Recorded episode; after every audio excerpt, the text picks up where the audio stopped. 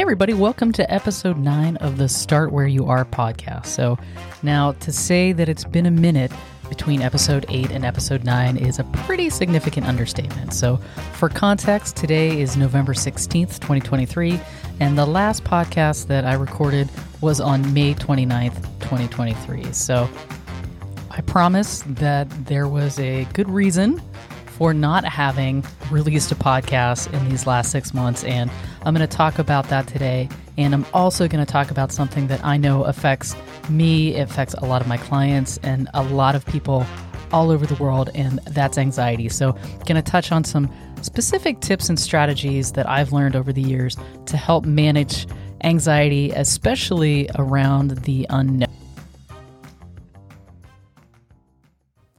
By the time July 26, 2023 rolled around, I'd been dealing with a pretty gnarly cough for the better part of two months. Now, I had gotten COVID for the very first time in April, and I got over COVID, and then in sometime in May, I started. I developed this very dry cough, and and then I also noticed that it almost felt like I had phlegm in my in my lungs whenever I would lay flat. So in the morning, I felt like I would wake up with it. And then at night, it got to the point where I was uh, sleeping kind of propped up and then gradually more and more propped up. And so I did what anybody else would do. I went to the doctors because I didn't, I had had walking pneumonia in the past. And so I uh, went to the doctors. They told me it was bronchitis. That was in May.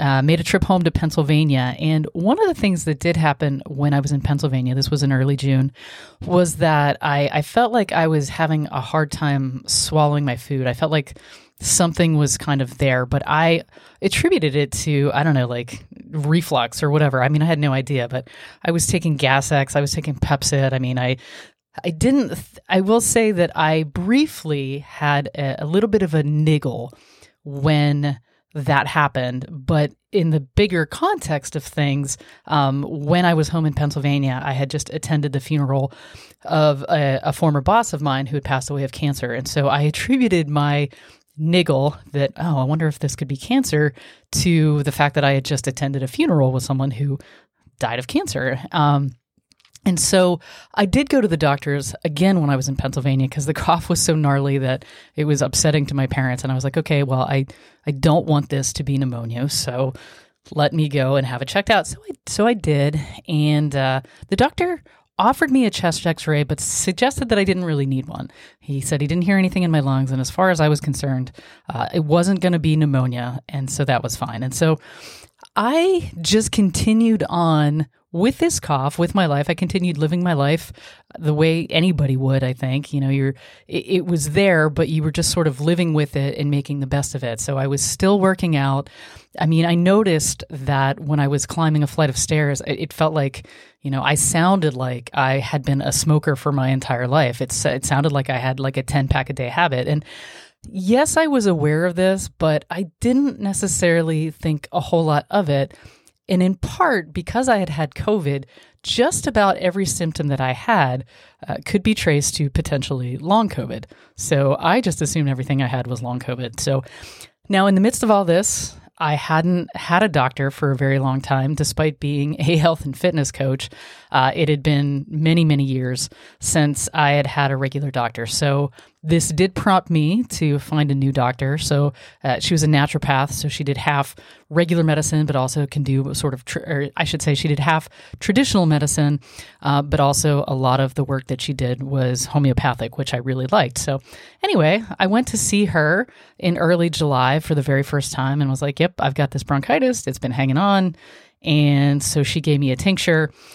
And my description for the taste of the tincture is that if you um, got some sludge from the ocean. You fed it to a cow. The cow threw it up, and then you put it in a bottle and and and took it. That's about what it tasted like. It did it did not taste great. So, but I used it religiously the way that I was supposed to, and then I got to I got to this point where I started wheezing, and it was almost like asthma. When I when I googled asthma symptoms, uh, that's really what I was experiencing.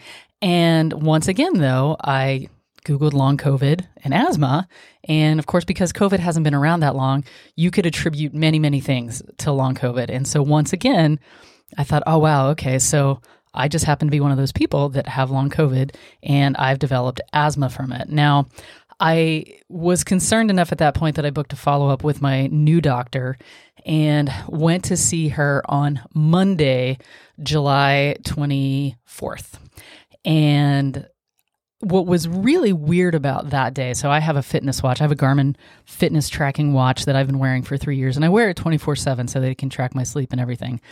And that monday when i went to see my doctor um, i burned like 3500 calories. I burned as many calories as if i had run a marathon and all i had done that day was largely sat at my desk and gone to the grocery store.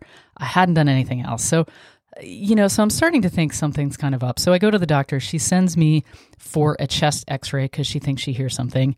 And then fast forward to Wednesday morning, I'm, this is July 26th, I'm going about my day.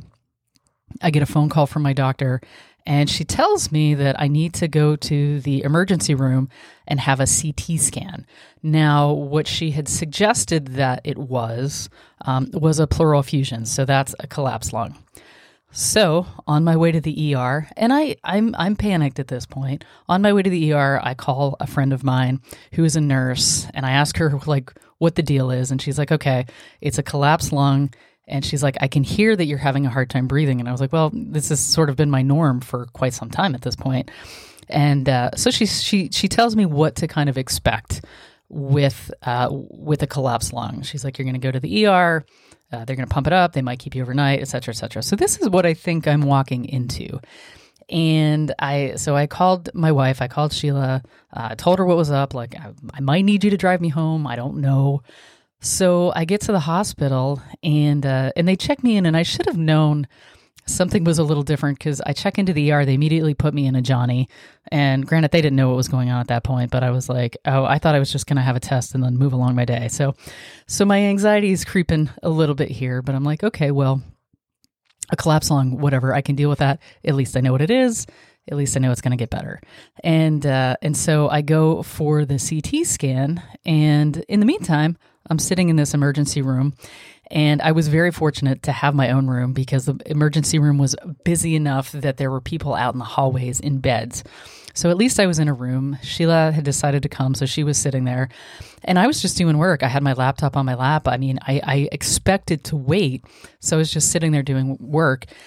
And then the doctor walked in and said, um, There is an opaque structure that we can see in your CT scan. And she said it could be three things. I have no idea what she said the first two things were. But the third one was a malignant lymphoma. And I could hear Sheila, my wife, kind of suck in her breath a little bit.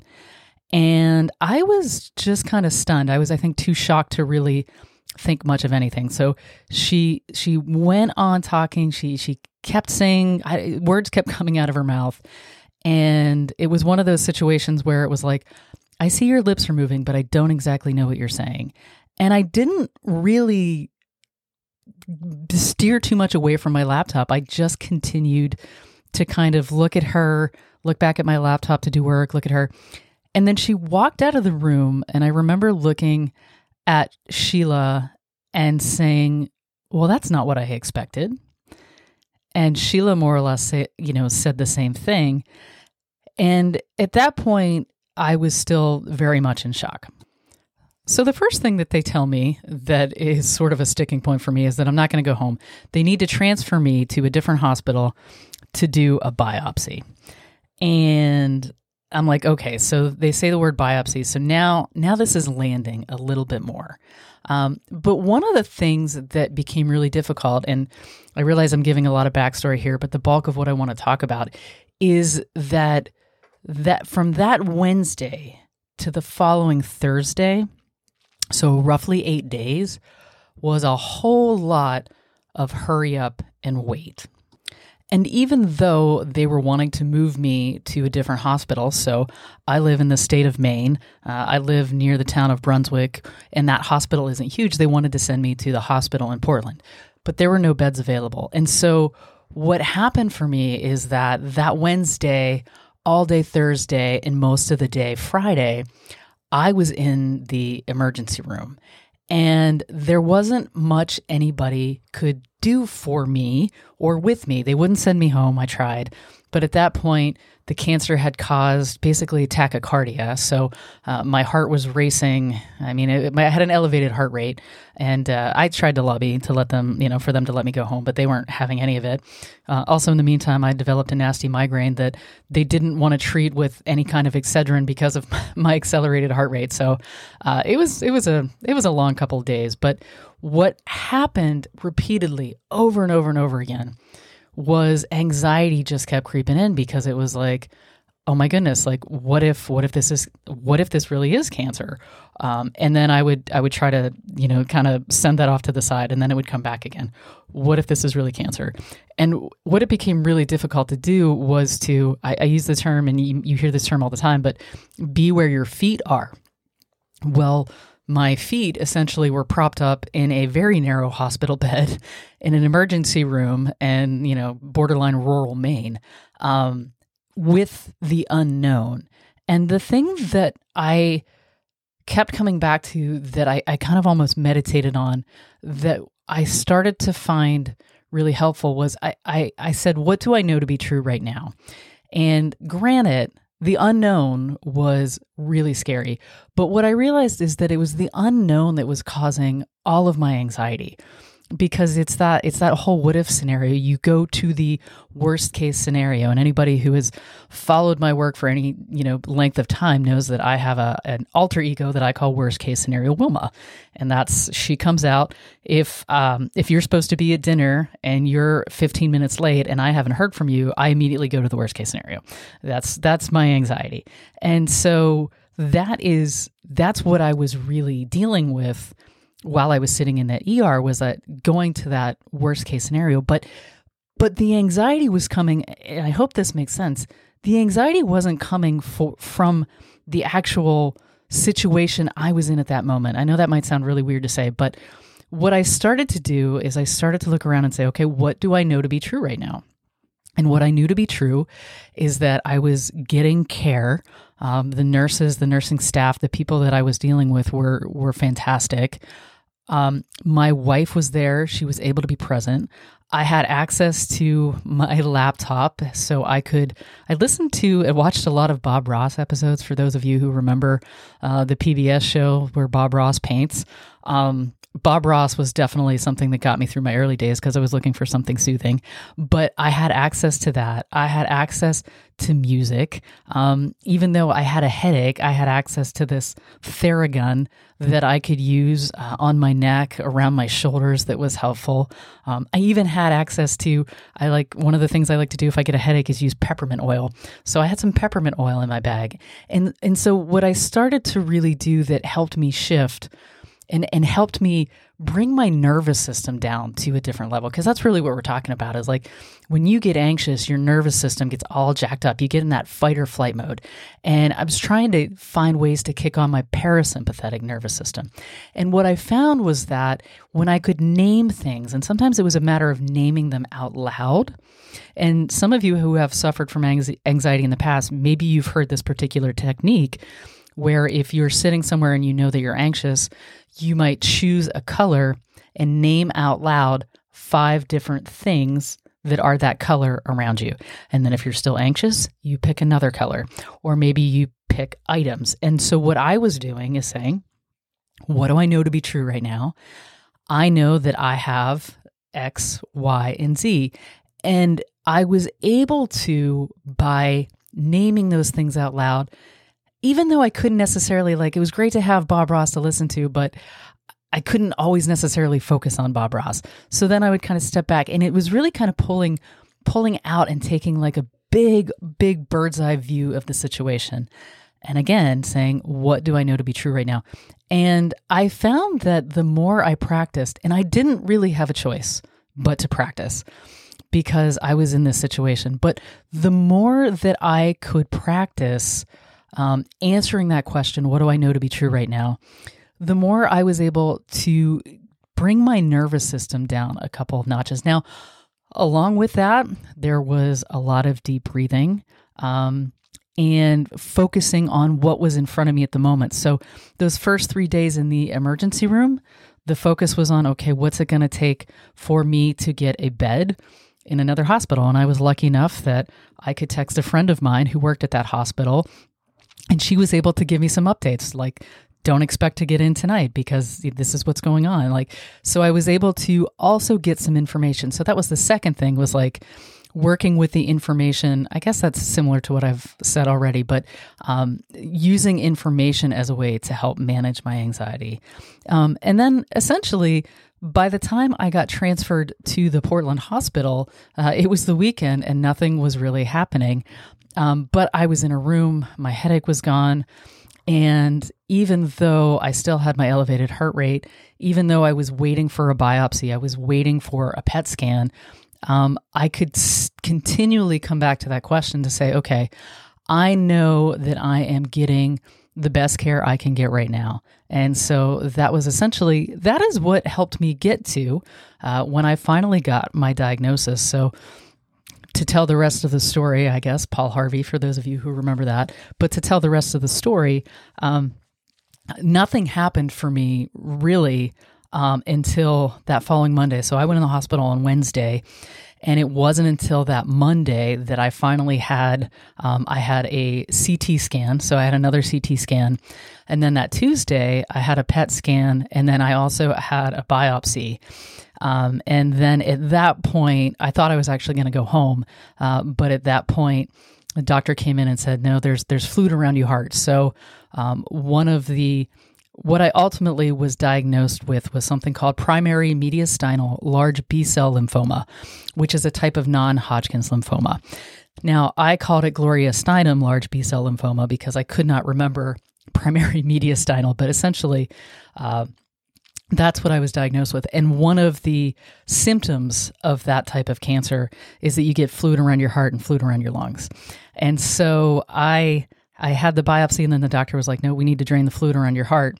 And so that Wednesday morning, a week after my initial CT scan, um, I went down and I, I, am pretty sure the nursing staff didn't know what to make with me, be, make of me because when I went down, I was like, woo woo, what's up, mother trucker and they were like why are you so excited? And at that point i was like because something is happening.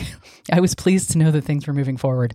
Um, but i woke up with not just a um, not just a, a tube to drain the fluid around my heart but also a chest tube which is by far the most painful thing i have ever experienced in my life. They shoved a tube in between uh, my rib bones and there wasn't a whole lot of space there and so it was pretty painful. So by the time I got the actual diagnosis, um, a, there were a couple things that kind of happened. Um, I was flat on my back and completely stoned on medication uh, or on pain medication while it was being explained to me. But one of the transitions that had happened, and this is in terms of managing my anxiety, is that I went from hoping it wasn't cancer. So being like, uh, this couldn't possibly be cancer, to by the time I got to the Portland hospital, by the time I got to that Monday or Tuesday, it was like, okay, well, if it's cancer, it's lymphoma. Um, but if it's not, then we don't know what it is. And lymphoma had uh, some knowns. So I go back to managing anxiety with those knowns. And so by the time that Wednesday rolled around, and then that Thursday when I ultimately got the diagnosis, um, there was actually sort of a hope. I one of my doctors, one of the, he's a hospitalist there, uh, amazing guy, Dr. Rubin. Give a shout out to him for any of you who know him, Cliff Rubin. Um, but he was basically like Team Lymphoma like it's kind of like this is what we want it to be and uh, and so anyway so i got the diagnosis and i was given um, a lot of information and then just to to close the loop on this entire story um, the word that he used that really I really hung on was that uh, curable. Um, so he did a great job laying out my treatment, uh, et cetera, et cetera. And so for for context, um, I am through five of my six rounds. Um, I will go in for my sixth round um, after Thanksgiving. And to this point, I I had a, a, PET scan after two rounds of treatment. The tumor was um, seven and a half inches. So one of the um, one of the hallmarks of this type of cancer also is that it's a large tumor. It's in your chest cavity. It's not in your lungs. Um, and the tumor had shrunk um, by 50% within after about two rounds. Um, and so, um, so signs are, are, pointing to good news, and I'll keep you posted. Hopefully, as I continue to record podcasts uh, talking about all kinds of different topics, but we'll keep you posted. Um, but anyway, the information that I was most focused on was the curable, so that this this particular type of cancer was curable. So that's kind of a long story. That's a lot of me talking. That's longer than I necessarily meant it to be. But um, but the the take home point that I'm really trying to drive there is that um, managing my anxiety throughout all of this has been um, managing anxiety is a skill. I think it's something that you learn how to do, and you have to expose yourself to all kinds of different tools and things like that. And I do think doing some nervous system work is really important as well. And when I say that, what I mean is recognizing what state your nervous system is in, um, especially when you're anxious, um, but at different periods throughout the day. And then trying to get a sense of one of the reasons that, that people often talk about practicing deep breathing is that deep breathing can help you get to your paras kick on your parasympathetic nervous system. And that's that that little bit more of a relaxed state. So um, so that's a couple different thoughts about at least some strategies that that I use during one of the most stressful periods uh, that I've had. One of the techniques I'm still using because I'm still dealing in unknowns I won't be able to get a PET scan another PET scan until uh, six weeks after my last treatment. So there's going to be a, a good long period of time that's unknown there. And for me, it's going to be continuing to focus on, you know, where my two feet are and uh, and what's in front of me. So thank you if you made it to the end of this episode. Thank you so much for taking the time to listen. Uh, I hope anything in here was helpful. And as always, if you do find this kind of information useful, if you could give a follow for on whatever platform you happen to uh, get your podcast on, that would be great. Uh, and if you like it enough to share, that would be cool too. So, but uh, thank you again for listening, and I hope I have earned the privilege of your time.